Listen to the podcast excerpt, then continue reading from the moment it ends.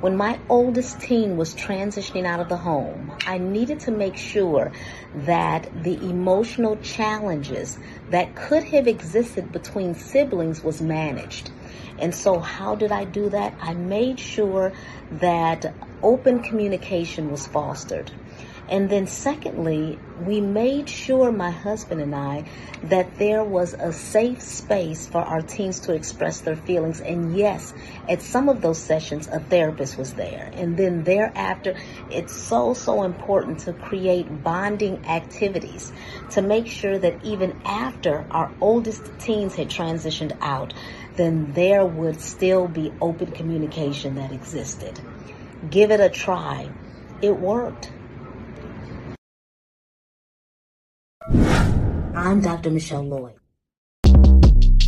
Short Cast Club